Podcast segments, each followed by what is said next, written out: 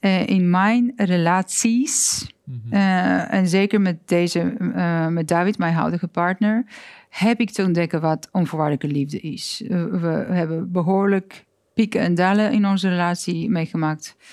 Ehm, waar ik dacht, ik hou van jou in het begin. Ik wist niet wat liefde is. Totdat er kwam het moment van crisis, breuk, pijn. En ga maar van iemand houden die je ontzettend kwetst. Ehm, dat is een moment voor mij waar mijn hart brak. Ehm, en toen besefte ik, mijn hart is niet gebroken. Alleen de, hoe zeg je, de grenzen van mijn hart zijn gebroken. Die is groter geworden. Leuk dat je weer kijkt of luistert naar deze nieuwe aflevering van de Podcast of Hoop. Vandaag hebben we in de studio relatietherapeut en auteur Emanuela De Anova. De aflevering van vandaag staat volledig in het thema van liefde.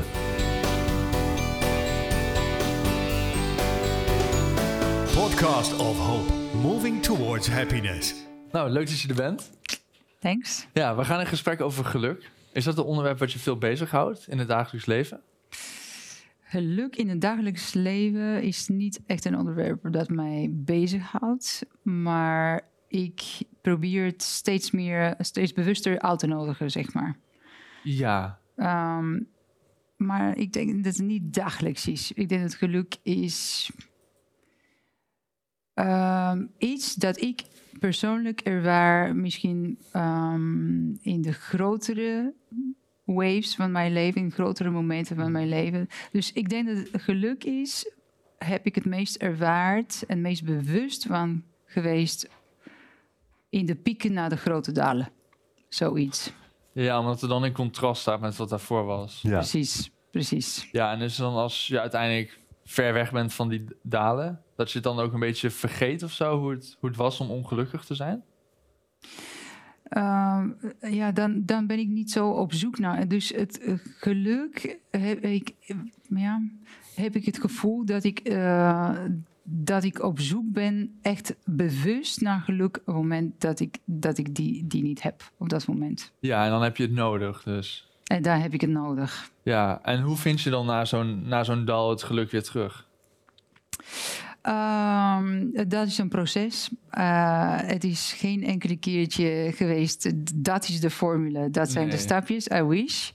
Ehm, elke verhaal heeft zijn eigen geluk. Mhm. Dus ik denk dat eh, geluk is, eh, heeft duizenden jasjes en verschillende vormen. Ehm, en hoe vind ik het is om bewust te worden dat er al erin zat in heel veel eh, plekken waar ik het eigenlijk niet zag. Ja, En, en naar, eigenlijk niet, ehm, niet, naar, naar niet verwachten eh, de grote dingen, maar naar de kleine dingen te, op de kleine dingen te focussen en die te kunnen ja. zien. Maar als je dat dan doet, is het geluk dan altijd te vinden? In wat voor situatie dan ook? Is er altijd wel geluk? Ik denk dat, wij, dat de keuze is. En ik denk dat, Hmm. dat je het altijd kan vinden. Ehm, en eh, ja, het- ik denk geluk een bewuste keuze kan, kan zijn. Dus ja, altijd te vinden. Een bewuste keuze, maar ik denk geen makkelijke keuze, of wel? Is het zo van, ik ga nu gelukkig zijn, dan ben je gelukkig? Nee, geen makkelijke keuze. Ehm, omdat ehm, ik spreek voor mezelf. Hm. Ik merk dat ik heel vaak eh glij in de, in de negatieve bias van onze brein. Dus negatieve bias, eh, onze brein is gericht 90%, 80% op wat is er niet, wat kan beter, zeker als vrouw. Eh, Wat kan, wat kan ik verbeteren? En dat is meer focussen op dat wat er nog niet is. Ja. En, en geluk is een moment waar je ontdekt dat, dat of je dat wat er niet is, niet nodig is om gelukkig te zijn, of op het moment dat, het, dat wat je zocht kwam, komt naar je toe. Heb ik het goed uitgelegd of is Ja. het eh, te filosofisch? Nee, Nee hoor, absoluut niet. Ehm, ik eh, sprak bij een evenement eh, laatst en toen kwam dit idee naar boven. ehm, eh, stel voor je hebt, je leven is een vruchtbare grond, een vruchtbare tuin. Mhm. En je hebt ehm, de keuze als, als je brein, als je mind eigenlijk is, ehm, is dat, eh, hoe zou je dat in Nederlands, een watergieter? Een gieter. Wat ja. je water, water spr- sproeit, Ja, een eh, gieter. plantjes. Dus je hebt de keuze om zaadjes te planten met, eh, met echt eh, ehm, mooie bloemen en eh, vruchtbare, vruchtbare bomen. En daarop te focussen. Dus daar je watergieter, je mind op te focussen. Of op de weeds, op de onkruid Ja. op de onkruid. En het is, op dat opzicht is voor mij de formule van geluk. Waar focus je op? Op dat wat er is en wat er kan bloeien, of op dat wat er nog niet is, of, uh, of dat wat je eigenlijk op dat moment niet kan veranderen. Ja, ja, het is echt gewoon simpelweg waar je je focus op legt eigenlijk. Ja, ik denk dat het uh, da daar behoorlijk uh, kracht uh, in zit. Focus is power. Ja, en, Mhm. en hoe ben jij er dan achter gekomen dat jij die kracht had om, om te gieten? Te gieten, ja. Wanneer ben je erachter gekomen dat was? ja, mooi. Hoe ben ik achtergekomen? Uh, door heel veel uh, onkruid te moeten plukken uit mijn eigen tuin. Ja. Omdat um, die, die is er en die is, de, die is soms best nodig om, om te ontdekken nieuwe grounds, nieuwe, nieuwe mogelijkheden. Uh, in, als we in die metafoor blijven. Uh, hoe, ja, uh, hoe ben ik achtergekomen hoe ik door pijn, denk ik. Ja. Door, door om, vermogen die blijdschap te vinden in, um, in het moment, in wat er op dat moment was. Um, en daar die pijn, die, uh, die heeft me behoorlijk geduwd om, uh, om een andere weg te vinden. Ja, dus het was een soort van noodzaak bijna om dat geluk te vinden. Een noodzaak om geluk te vinden. Ja. Exactly. Maar wat je eigenlijk zegt, hè, want jij vond het geluk ook meestal na een dal of na pijn. Uh, zou je dan kunnen concluderen dat mensen die meer pijn en meer dallen ervaren uiteindelijk gelukkiger zullen zijn? Um, niet per se. Maar het kan zijn dat ze bewuster worden van wat, wat, wat geluk is. Ja.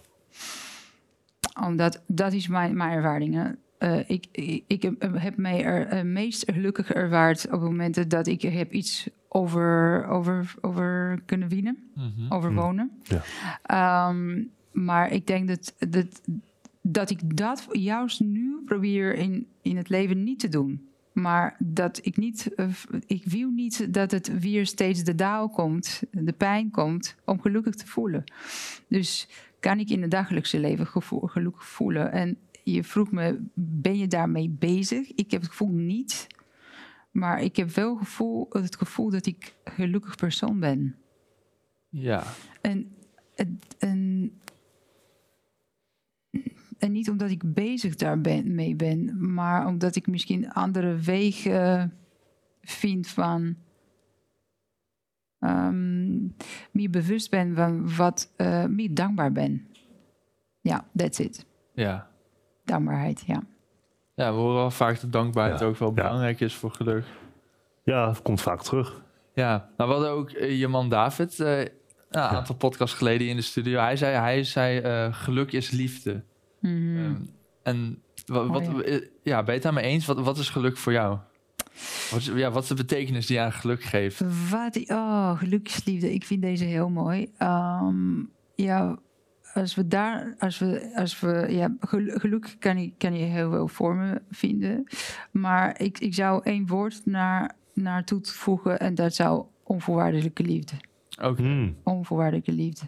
Omdat, ehm, ehm, ja, geluk is echt, voor mij is eh, de simpele dingen. Thuiskomen met, en de kinderen blij zien. En, en die- jullie hebben geen kinderen, hè? nee.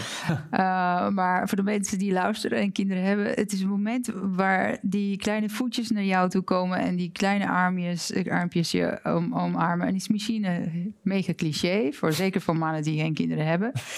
um, Maar ik kan me er wel iets bij Ja, ik ook wel. Dat is ultieme geluk. En dat is onvoorwaardelijke liefde. En, ehm, en het liefde kunnen ervaren in ze vo- volle, hoe zeg je, Eh, de echte gevoel van liefde kunnen omarmen met je hart. Ja, dat, dat, ja, dat is eh, het meest bijzondere, meest bijzo- bijzondere gevoel, denk ik. Ik weet niet of het alleen geluk is. Maar het is zoveel, eh, zo, eh, ja, het, is ook geluk daarbij. Ja. En dat zit dan ehm, alleen in relaties tot anderen of misschien alleen bij, ja, bij kinderen? Of is dat, of, en bij, je- bij, misschien bij je man of zo, maar wel bij relaties? Of ehm, kun je dat ook hebben in je eentje? Zou je bijvoorbeeld in je eentje gelukkig kunnen zijn? Volledig gelukkig? Ik denk dat mensen er zijn die in hun eentje volledig gelukkig zijn. Nee, De monks in Tibet, weet ik niet. Mhm. Weet- ik, heb, ik ben- nooit al iemand ontmoet om te vragen. Ehm, ik heb wel die ander nodig om ehm, mezelf te kunnen ervaren. Dus eh, oh, zonder dat spiegel van die ander zou ik niet weten wa- wat eh, geluk is, omdat ik heb de tegenovergestelde niet. Dus die, die trigger niet, die, die, die ongeluk niet. Zou ik het anders zeggen? Ehm, eh, ik werk met eh, heel veel stellen, dus in relaties. En ik zie dat, ik zie dat eigenlijk liefde en relaties en onze partners, of businesspartners, of vrienden, ons soms triggeren. Mhm. Um, en dat ehm, heeft niet, niks te maken met wat zij doen, maar met alles wat in ons gebeurt op dat moment. En als wij ons veilig vinden, vinden in dat omgeving, in dat spiegel, in dat ehm, ruimte ertussen die ontstaat, die leeft, dat is de, de, die heilige ruimte, die ontstaat tussen twee mensen. Als daar veiligheid genoeg is, dan kan je eigenlijk groeien en geluk en onvoorwaardelijke liefde. En eigenlijk jezelf ter- terugvinden. Ja, Je anderen zetten je eigenlijk aan tot zelfreflectie en op die manier vind je jezelf. Ja, en zeker, zeker je intieme partner. Daar, daar heb ik eh, in mijn relaties, Mhm. eh, en zeker met deze, eh, met David, mijn huidige partner, heb ik te ontdekken wat onvoorwaardelijke liefde is. We hebben behoorlijk pieken en dalen in onze relatie meegemaakt. Ehm, waar ik dacht, ik hou van jou in het begin. Ik wist niet wat liefde is. Totdat er kwam het moment van crisis, breuk, pijn. En ga maar van iemand houden die je ontzettend kwetst. Ehm, dat is een moment voor mij waar mijn hart brak. Ehm, en toen besefte ik, mijn hart is niet gebroken. Alleen de, hoe zeg je, de grenzen van mijn hart zijn gebroken. Die is groter geworden. oké. ja. Snap je wat ik Mhm, bedoel? mhm. En dan kwam die gevoel van geluk en van immense liefde. En dat was voor het eerst misschien eh, naast de kinderen. Kinderen zijn onvoorwaardelijke liefde, punt. Mhm. Ehm, maar naar, naar je partner onvoorwaardelijke liefde te voelen, ook als het niet goed gaat. Dat was voor mij de grootste, grootste moment van eigenlijk van geluk, zelfbewustwording, eh, groei. Ehm, en dat space, dat sacred space, dat heilige eh, plek eh, tussen ons, dan, dat voelde echt levendig. Leven met leven. Ja, precies. Derde entiteit ontstaat op dat moment. Is het mogelijk om uit te leggen wat liefde is of kan je het alleen voelen? Eh, die, ja, die, die vraag eh, houdt me wel bezig elke dag. Oh ja, Dat is, maar dat je hebt er nog geen antwoord op gevonden. Ehm, ik denk dat liefde zo groot is dat wij niet met onze taal kunnen om, omhelzen of omschrijven. Ehm, ik heb ontdekt in, dus, in deze relatie dat er verschillende gradaties van liefde zijn. Dus ik wist niet dat ik zo wel van iemand kan houden. Eerlijk gezegd, tot het moment kwam van, eh, van eh, ontzettend conf- confrontatie. Kan je van iemand houden, ook als het zoveel pijn is. Ehm, en voor mij is lie- liefde ehm, eh, blijft de onderzoek van mijn leven. Hm, ja. Ehm, maar één definitie die ik ehm, ontzettend kloppend voor mijzelf eh, vind is: ehm, kan ik aan jouw kwetsbaarheid mijn volledige aanwezigheid geven? Dus Hmm. als jij komt in je kwetsbaarheid, kan ik zonder verwijten, zonder oplossingen, zonder vragen, volledig aanwezig te zijn. En dan ontstaat verbinding. En in verbinding ehm, komen de oplossingen vanzelf. Dus dat is een van de definities die ik heb eh, gevonden. Maar liefde is eh, ja. een onderzoek voor, voor leven. Ja, het gaat veel dieper dan eh, het is, als mensen zeggen het is gewoon een stofje of zo, je weet wel, in je, je hersenen. Dat is veel meer dan alleen dat. Ja, de stofje bestaat wel, dus daar heb je wel gelijk. Ehm, Nou, niet dat ik dat zeg hoor, dat het dat is, maar dat is wat mensen zeggen. Dat mensen, mensen zeggen, oké, ehm, een stofje komt eh, voor intieme relaties eh, dan als je verliefd bent. Mhm. Als je verliefd wordt, worden we eigenlijk overgespoeld, onderspoeld met heel veel verliefdshormonen. Ja, Dopamine, oxytocine, neurofenofine. En dat maakt eh, dezelfde center in je hoofd eigenlijk eh, wordt geactiveerd zoals harddrugs. Dus je bent eigenlijk nature drugs dus ja, om je eigenlijk te binden met een hele tegenovergestelde persoon aan jou. Dus we hebben die drugs nodig om echt van, met iemand te hechten. En we krijgen die hormonale cocktail, zeg maar. De eerste, eh, het kan duren drie maanden tot 18 maanden ongeveer. ja, En dat is eh, nodig voor onze biologie, omdat anders voorplanting gaat niet plaatsvinden. Anders nee, vinden we exact. elkaar niet zo leuk. dat is echt een evolutiedingetje dus. Hmm. Nou ja, eh, precies. Ehm, het bestaan van Homo sapiens. Dus we, blij- we, bestaan, we blijven bestaan. Alleen, ehm, dat heeft heel weinig te maken eigenlijk met liefde. Hmm. Omdat dat is verliefdheid. Daar ben je niet heel veel bewust van wat echte liefde is. Daar, daar, daar je surf the wave. Je gaat mee met, eh, je voel je echt Superman, Superwoman. Je kan alles aan. Alles lukt jou, al- alles is mogelijk. Daar, daar ben je echt happy. En dat is ehm ultieme blijdschap, denk ik. Ehm, zijn jullie verliefd geweest? Ja, Ja, Ja, Ja. right? Ja, dus je weet dat, dat gevoel van ik kan alles. ja het is best wel, eh, voelt best goed. Het voelt, het, vo- het voelt, ja, het voelt fantastisch. Op een gegeven moment En gaat het weg. Ja, dat gaat weg omdat je hebt het de werk te doen om het opnieuw te vinden. maar Eh, dat kan wel. Dat, dat gevoel kan je terugkrijgen. Ja, dus. eh, maar dan op een nog diepere, echtere eh, Hmm. niveau. Eh, dus ehm, eh, eigenlijk eh, liefdes gaan, eh, liefdesrelaties gaan in cycles. Ik denk dat elke, elke relatie eigenlijk gaat in een cycle. Maar eh, in de cycle zeg ik het goed in het Nederlands? Cykel. Ja, Cycle? Cyclus. Cyclus. Cyclus. een sikkel. Ja, alle, kan allebei. Ja. Ja, ehm, Een sikkel kan niet. Maar maakt nou niet uit. Maar cyclus, de cycles.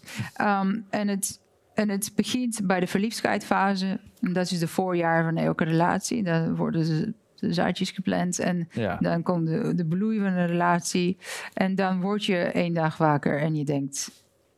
Wacht even, de grote teleurstelling eh, noemen we dat. Eh, jij bent helemaal niet Superman. Ja. You know, en, eh, of Superwoman. en, ehm, en dan ehm, merk je, oké, dat is een gewone persoon eh, met gewoontes die mij in het begin zo aantrekkelijk vond. Nu beginnen ze me te irriteren. Ehm, en dan begint eigenlijk daar een stapje van die fase naar de fase van status quo. eh, waar heel veel stellen heel lang blijven. De, irritaties opkroppen, worden groter, maar eigenlijk durf je niet te, te zeggen: ik wil het, ik wil je niet kwetsen. Ehm, of ehm, ik durf het niet te zeggen omdat ehm, je reactie, eh, ben ik bang voor je reactie. En dan ga je opstapelen, opstapelen, opstapelen. En sooner or later, als je niet de werk doet, komt de crisis erbij. Dus dat is de winter, als wij in seasons praten. En de crisis is, dat, dat is dus de, oh ja, daar there is a, oh ja, deze foto is eigenlijk een bijzonder dat deze foto komt. Dat is een, de eerste foto en op de foto zien wij eh, onze hele gezin eh, op een bakfiets. Eh, ehm, dus drie kinderen. En ik erachterop en David. En dat is de eerste moment dat wij eigenlijk in verbinding zijn na onze diepe crisis. Hmm. Ehm, en dat was ook het moment toen dat wij dachten: oké, blij, blijkbaar blijven we rondjes draaien. Uh, blijkbaar hebben we iets niet, uh, um, niet goed geleerd in deze leven. We dachten op dat moment niet dat wij bij elkaar überhaupt zouden terugkomen. Uh, maar we, hebben elkaar beloofd om de werk te doen en te gaan leren van onze fouten. En dat heeft ons van de crisis gebracht naar doing the work. Dus echt het werk doen, echt onderzoeken. Hoe werk ik? Waarom triggeren we elkaar uh, zo in liefdesrelaties? Wat, is, wat, wat, wat gebeurt er en, en hoe kunnen we beter voor volgende keer? En dat heeft ons zo dicht bij elkaar gebracht.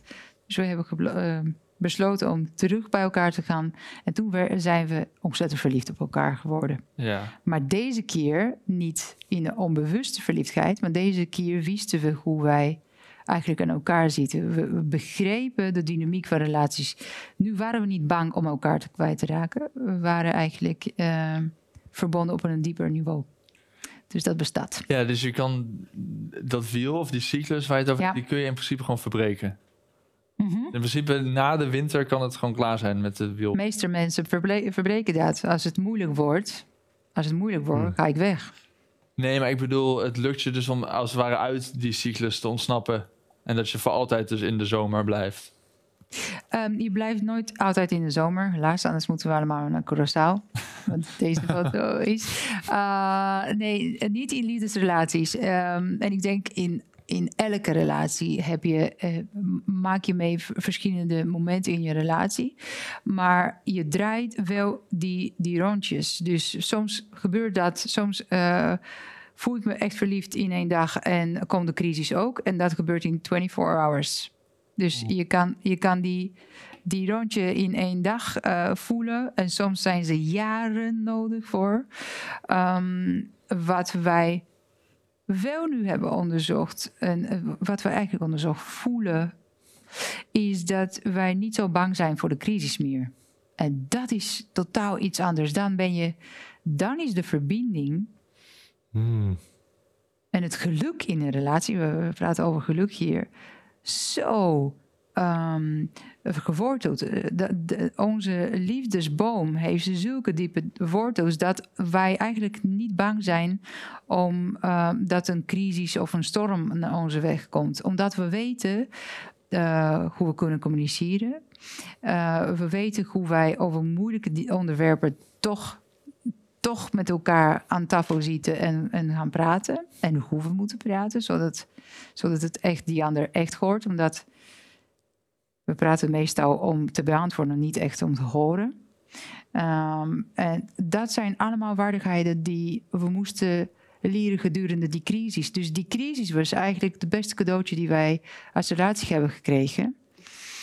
En um, En, en, en die verliefdheidsfase, dat, misschien was dat je vraag, kunnen we daar altijd voor altijd blijven? Mm -hmm. um, die, die is duurzamer, duur, duurzamer ja. geworden. Yes. Ja, inderdaad. Duurzamer geworden. Oké, okay, maar die cyclus die blijft wel altijd gaan. Dus die, die crisissen komen course. terug. Ja, ja je, blijft, je blijft mens. Dus je, je wordt getriggerd. En um, de ding is dat in relaties, onze triggers komen niet zoveel van een relatie, de huidige relatie, maar van het verleden. Dus Hmm. 90% van de triggers in relaties, in elke relatie, komen eigenlijk van het verleden. Omdat onze eerste school van de liefde, First School of Love, is thuis, toen we jong waren. Hm? Dat is het moment uh, waar je eigenlijk net als een sponge bent. Je brein zich ontwikkelt. Je maakt duizenden neuronen per dag. En je observeert hoe het was thuis. Hoe waren papa en mama met elkaar? Of de verzorgers die je toen kreeg? Of je broers en zusters? En hoe waren ze met elkaar? Hoe, hoe gingen ze conflicten oplossen? Uh, waren de affectie? Uh, werd er gesproken over emoties, intimiteit? Hoe waren ze naar jou toe? Al die eigenlijk, dat is de first software, dan zeg ik het altijd. En je komt met die eerste software en je neemt het mee, bewust of onbewust, in jouw uh, volwassen leven. En zeker in je intieme relaties. Ja. En daar komen de triggers met je partner. Uh, ja, om. Oké, okay, I'm gonna stop. Maybe you have a question. Oh ja, ik, ik, heel interessant. Ja, ik wilde, want ik wilde het ook over je, je boek hebben. Want voor mij ging dit ook al een beetje over je boek, wat je net allemaal vertelde. Maar eerst wilde ik nog iets vragen over die tegenpolen waar je het over had. Want dat helemaal, je zei dat je een partner zoekt die de tegenpol is. Ja. En dan komt de verliefdheid. Ik voel me dan af, mm -hmm. uh, hoezo zoeken we tegenpolen op? En is die verliefdheid een soort van om, zodat we die tegenpolen soort van kunnen accepteren? Hmm. Dus je wordt verliefd eigenlijk op dat ding dat je eigenlijk daarna het meest gaat irriteren van in iemand anders. Dus we werden verliefd op dat ding dat jou het meest gaat irriteren in je partner. Um, omdat in het begin, daarom komt die cocktail, hè? Ja. De, de, de drug cocktail, de verliefdheid cocktail. Um, omdat dat ding waar jij. Ik ga je een voorbeeld geven, anders is, blijf filosofisch. Um, ik werd verliefd op David uh, in Barcelona. 15 jaar geleden, lang geleden. Omdat voor mij was hij uh, zo ontzettend zelfverzekerd, autonoom, hele scherpe, uh, denkende geest. En heel uitdagend. En ik vond hem, dat vond ik zo aantrekkelijk aan hem. Dat hij zo autonoom en hij, wist wat hij wou en hij ging ervoor. En hij werd verliefd op de Passionate Latine. Barcelona, ik ben heel emotioneel. It's never a dull moment. Er, er is altijd um, um, iets gebeurd om me heen. Ik heb heel veel mensen en gezelligheid. Dus hij dacht, wauw, dat is iets dat ik eigenlijk niet zo wel herken in mijn leven. Dus dat, dat was iets wat uh, hem aangetrok tot mij. Na de verliefdheidsfase, op het moment dat je uh, wakker wordt eigenlijk van die, van die cocktail, begint het leven. En bij ons kwamen de kinderen. Sommige mensen bouwen carrière. Wij, wij deden allemaal. En kinderen en carrière. En het was druk. En het was kleine gezellige huisje in Amsterdam. Dus de, de drukte van het leven begonnen. In, in het begin ben je zo gericht naar elkaar toe. Ja. Dus die tegenpolen heb je nodig, anders heb je geen aantrekkingskracht. Hè? Twee magneten, als ze dezelfde charge hebben, kunnen ze elkaar eigenlijk niet vinden. Je hebt Ja. dat tegen, tegenovergestelde charge nodig. Um, en nu was op dat moment ineens David zijn bedrijf aan het bouwen, zijn tweede boek aan het schrijven. Super autonoom en scherp en eh, ehm, eh, gericht, maar in zijn bedrijf.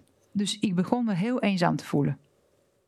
En ik was nog steeds passionate Latine, maar als hij uit zijn werk kwam, werd de tegenovergestelde passion. Dus waar ben je, waarom ben je zo laat, waarom moet je zo nog steeds werken?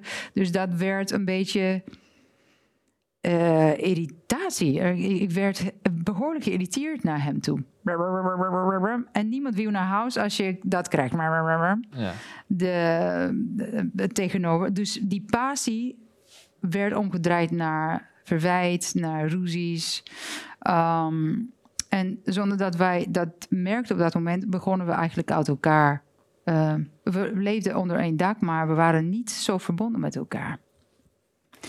En nu komt die. Wat wij niet wisten, is dat ding dat ons het meest irriteert in de ander, is iets dat wij zelf te ontwikkelen hebben. Ja, Dus ik had mijzelf eigenlijk opgeofferd en gezegd: Oké, ik ga niet werken. Ik heb mijn bedrijf gestopt. Ik ga voor jou zorgen en voor de kinderen zorgen, zodat jij kan werken en zodat ik ehm, in dienst eigenlijk ben. Dat dacht ik, dat, dat is dus vanuit mijn verleden, een, een, mijn overlevingsstrategie, zoals ik ben opgevoed. Ehm, en ik dacht, oké, dat, is, dat is de ultieme liefde. Ik geef jou, ik gun jou de vrijheid en ehm, ik opoffer, opoffer die van mij. Wat had ik te leren? En dan begon ik mijzelf t- kwijt te raken. Mhm. En dan kan, als je jezelf kwijtraakt, eh, raakt, dan kan je je partner nergens vinden. Dus we, begonnen elkaar kwijt te raken en onszelf kwijt te raken. En dus wat ik had eigenlijk te leren is: hey, ik wil ook eh, tijd voor mezelf. Ik wil ook die autonomie voelen. En hoe werkt dat? En ik, ik wil ook een bedrijf bouwen. Het, hoeft niet een bedrijf te zijn, maar waar ben ik? Waar is mijn autonome stuk?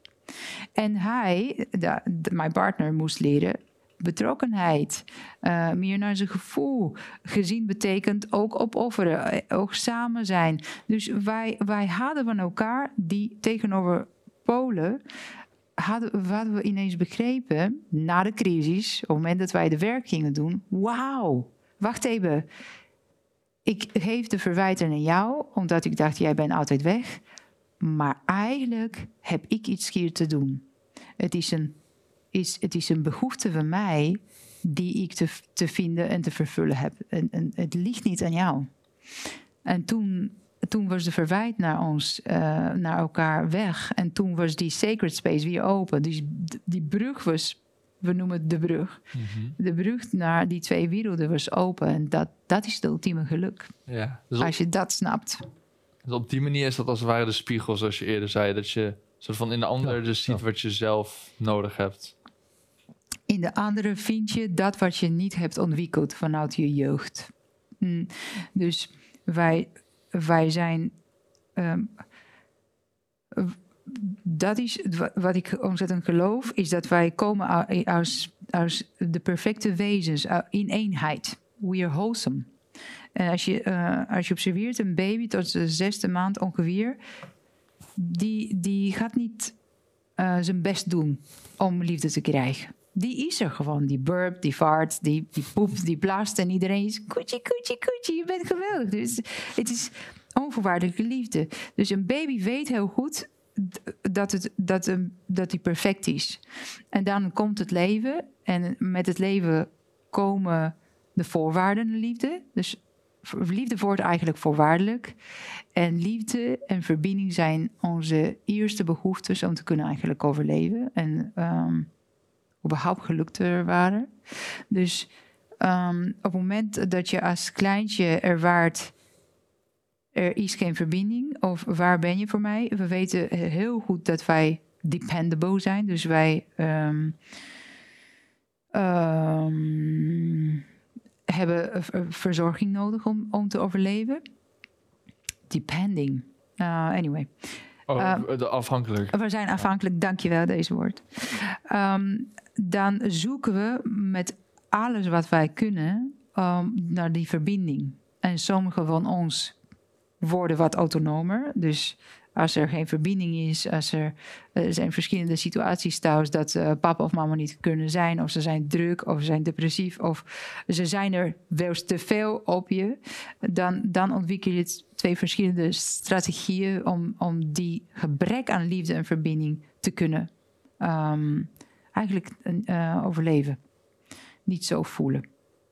Als jullie me niet begrijpen, please ask questions. Nee, ik begrijp het goed. Ehm, en die twee strategieën zijn precies die twee strategieën die wij hebben ontwikkeld. Sommige van ons worden, worden loyaal. Dus ik verlaat mijn wereld en ik ga oplossen het probleem. En ik ben opgegroeid in een gezin waar mijn moeder alleen voor twee kinderen zorgde. Ze is een kunstenares in een communistisch land.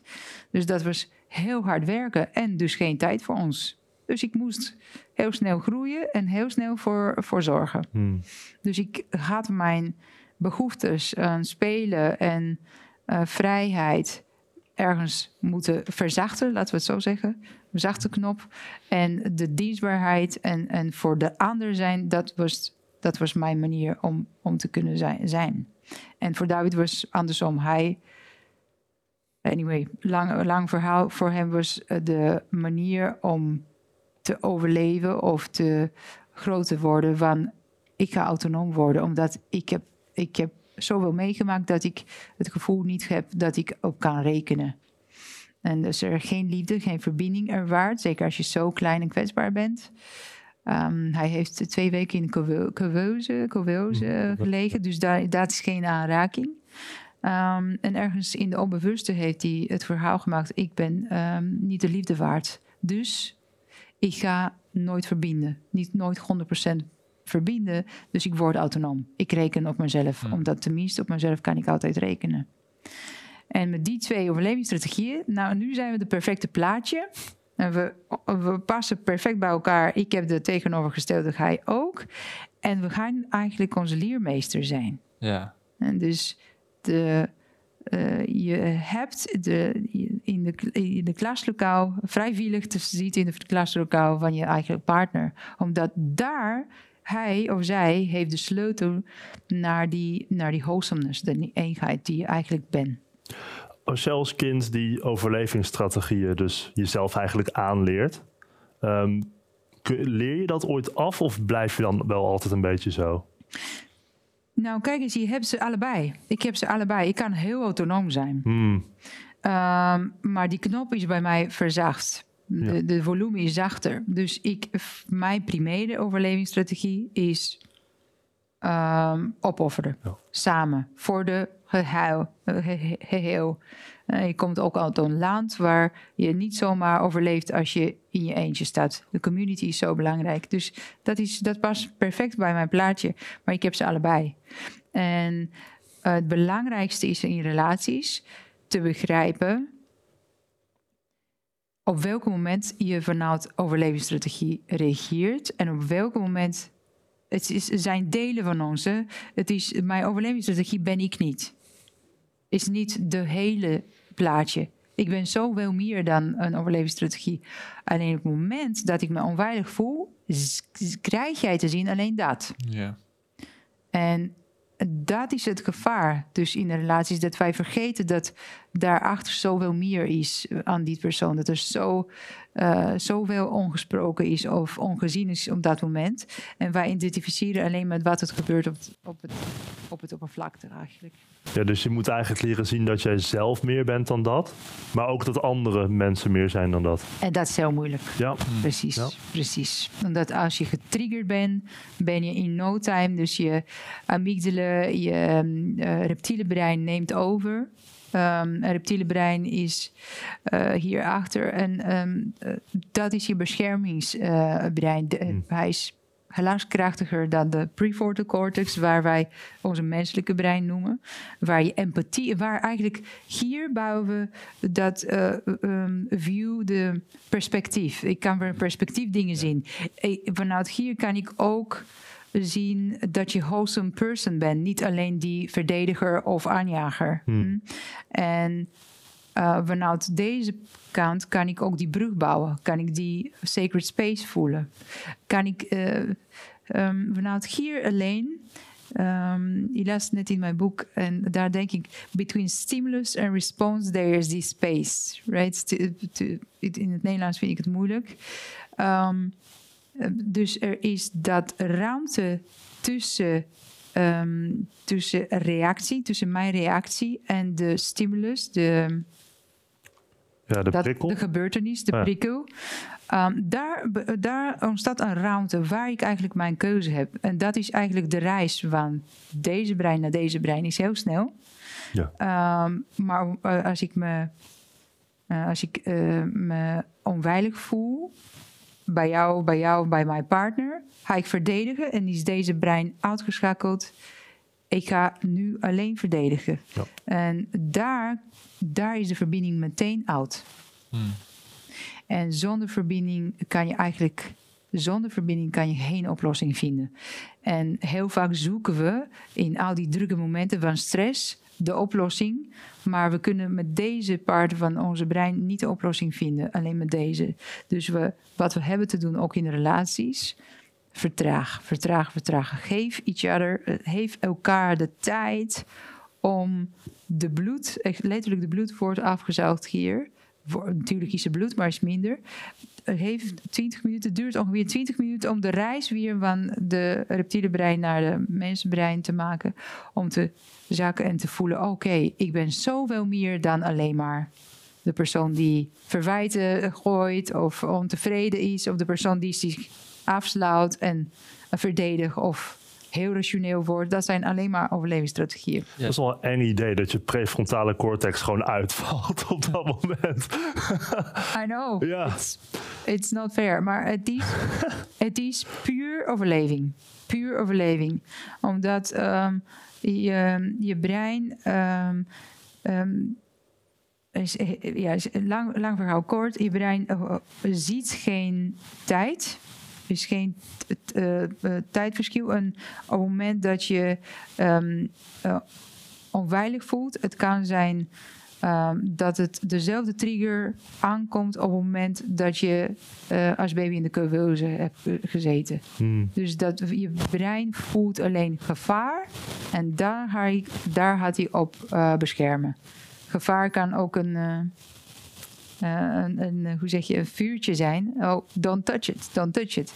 En ehm, alleen die strategieën zijn belangrijk geweest toen om te kunnen overleven. Maar in onze huidige relaties zijn die strategieën eigenlijk een ehm, gevangenis geworden. Ja. Omdat in die gevangenis ben je veilig, maar je ben- bent niet je hele zelf. Dus Ja. de rest, de delen, die andere delen van jou, zijn eigenlijk beschermd en dus niet aanwezig. Dus de brug is dicht. En dus jij bent gevangen. Je bent veilig, maar er is geen verbinding. ja. Ja. En nu toch nog even, voordat het... eh, ja, we zitten al bijna op de tijd. Maar toch even over Ja. het boek dan. online. Oké, oké, yes. yes. Ja, want dit, alles wat je nu hebt verteld, is dat een beetje het Ja, in het boek staat? ja, heel veel staat in het boek. Ja, zeker. In het, dit geschreven toen, eh, na dat eh, gebeuren met David, Ja. dat diepe dal het over had. Daar kwam je weer uit. Heb je heel veel geleerd. En misschien vul ik het nu verkeerd in hoor, maar ja, nee, heel ja. veel geleerd. En ben je dit boek daarover Ja. gaan schrijven. Precies, dat, dat is, dat is, ik, dit boek kwam ehm, eh, als geschenk van, een, van de uitgever. Eh, hij wou een boek over liefde en hoop. Ehm, en ik had een hele mooi verhaal. En mijn, ehm, hoe zeg je, mijn, mijn, ik, ik hou de, de woorden missie past niet zo bij me. Mijn grote liefde was, ehm, ik heb mezelf beloofd als ik als mensen over liefde willen leren, dat ik ze altijd ehm, alle lessen zou gunnen eh, van alles eh, wat wij hebben geleerd van onze crisis, van onze do's en don'ts en problemen. Eh, en dat was de perfecte formaat waar ik alle lessen van heb gegoten, geschreven. En het is eigenlijk niet zomaar een leesboek, maar het is ook doenboek. Hmm. Dus het gaat echt, dat hebben we gedaan. Zo heeft het voor ons gewerkt. Uh, dat hebben we gedaan en dat heeft he helemaal niet gewerkt. Mhm. Um, en ik, I wish, uh, ik hoop, uh, ja, I wish. Ik wens dat iemand mij zo'n boek had geleend uh, voor de crisis. Dat wij wisten hoe wij met elkaar echt de waarheid konden op tafel leggen. Ja. Dat wij wisten hoe wij kwetsbaar uh, konden opstellen. Dat wij wisten hoe intimiteit werkt. Dat wij wisten dat. Um, Um, dat uh, liefde niet vanzelf gaat. We dachten, oké, okay, we, wacht even. In het begin was het zo vanzelf. En waarom moeten we nu... Waarom werkt het nu zo? Zijn wij eigenlijk niet voor elkaar bedoeld? Dus we wisten niet dat het hoort erbij dat je eigenlijk aan je relatie werkt. Ja, dat is hele waardevolle informatie die je eigenlijk... Alle lessen. Ja, en hier staat ook in zeven stappen naar een nieuwe balans tussen liefde, relatie en gezin. Ja. In zeven stappen. Dus het is echt, je kan het boek lezen en dan leer je als het ware hoe je je relatie verbetert of je, dieper maakt. Uh, je boek lezen is niet genoeg. Je boek doen, yes. Mm. Dus dat is het verschil. Um, het boek lezen is, ik begrijp het. Het boek doen is, het werkt. Uh, omdat, um, dat is een hele inspirerende, uh, van mij boek, mensen zeggen. Uh, het is inspirerend omdat het een echte verhalen erin zitten. Dus het is niet. Oh, ik heb dat gelezen, jongens. Misschien werkt het. Try it. I don't know. Mm -hmm. Dat is echt bloed, zweet en tranen in die boek. En die heeft. Uh, alles wat erin staat, uh, heeft voor ons echt, uh, ons echt uit de crisis uitgehaald. Wij dachten, we geloofden echt niet dat het mogelijk was om uh, bij elkaar. Het was ook niet de bedoeling. We waren echt. Um, um, ja, we dachten, oké, okay, niks kan ons redden. Blijkbaar onze liefde niet voor elkaar. En toen hebben we stap voor stap eh, meer informatie gaan krijgen, meer begrepen. En toen dachten we, wacht even, de liefde is helemaal niet voorbij. Ja. Wij hebben de vingers niet zo te wijzen, maar naar ons toe. Dus wat heb ik hier te leren? En toen stroomde weer. Dus de verdediging ging eruit en de brug was open. Dus de verbinding stroomde weer. Ehm, en de liefde kon weer stromen. Dus En een diepere liefde dus ook, zoals je zegt. een, zo bewustere liefde. Ja. En, ehm, ehm, en, dan, en toen kwam die cycle van... oh, wacht even, we zijn zo verliefd op elkaar eigenlijk. En het komt steeds. En nu, zijn, nu weten we het, dat het komt. Oké, nu zijn we in de verliefdheidsfase. Jee, nu zijn we in de crisis. Ouch. Je ziet het bijna aankomen, die crisis. denk. Ja, en, en we zitten in de crisis af en toe. Alleen we weten hoe wij moeten repareren, Ja. hoe het werkt. En daar zijn we niet bang voor. En dat is het grootste verschil eigenlijk. De enige verschil. Ja. Ja. Hey, we vragen aan onze gast altijd een voorwerp mee te nemen. Ik weet niet of jij een Oh. voorwerp mee hebt genomen. Oh, dat is een goeie. Een eh, boek. Eh, Oké, daar kom je goed vanaf. Nee, iedereen. Interessant. Dat is niet erg. Excuses. Nee, maar, eh, ik ben het vergeten. Zou- Had je anders het boek meegenomen? Of?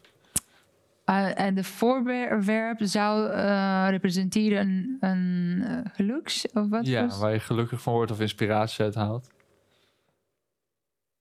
Wow, daar zou zeker een boek zijn ehm, waar ik inspiratie eh, uit ga. Ik denk dat eh, mijn voorwerp zou daar zijn een rattle. Weet je wat een rattle is? Als een... Ik heb een van die, ehm, een van die ehm, eh, foto's met een zweethut erop of een vuurtje erop. Dat is een ceremoniële Oh. instrument.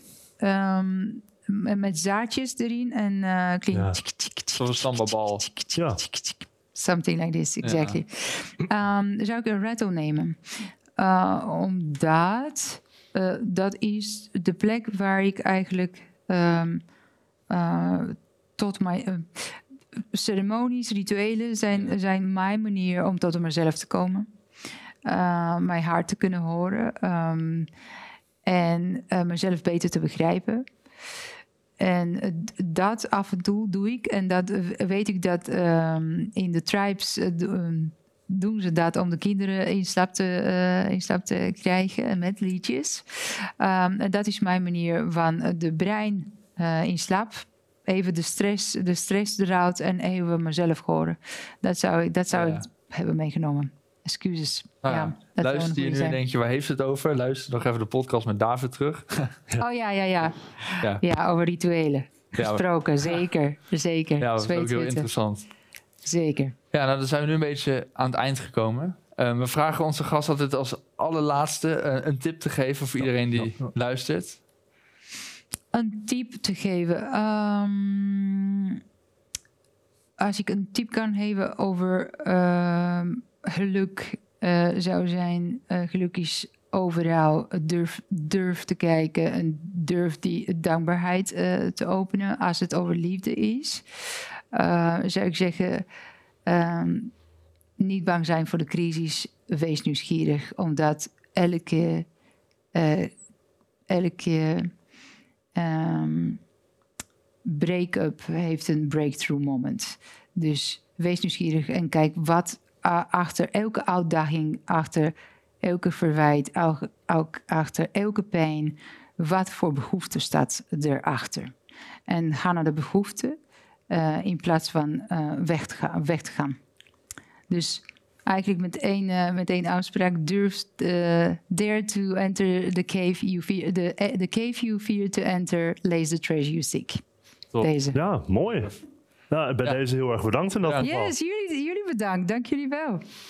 Bedankt voor het kijken of luisteren naar deze aflevering van de Podcast of Hope. We hopen dat je ervan hebt genoten of misschien wel geïnspireerd door bent geraakt. Iedere zondag om 10 uur komt er een nieuwe aflevering online op YouTube, Spotify en op al je andere favoriete podcast-apps. Ook kun je ons vinden op www.podcastofhope.nl. Tot ziens en veel geluk.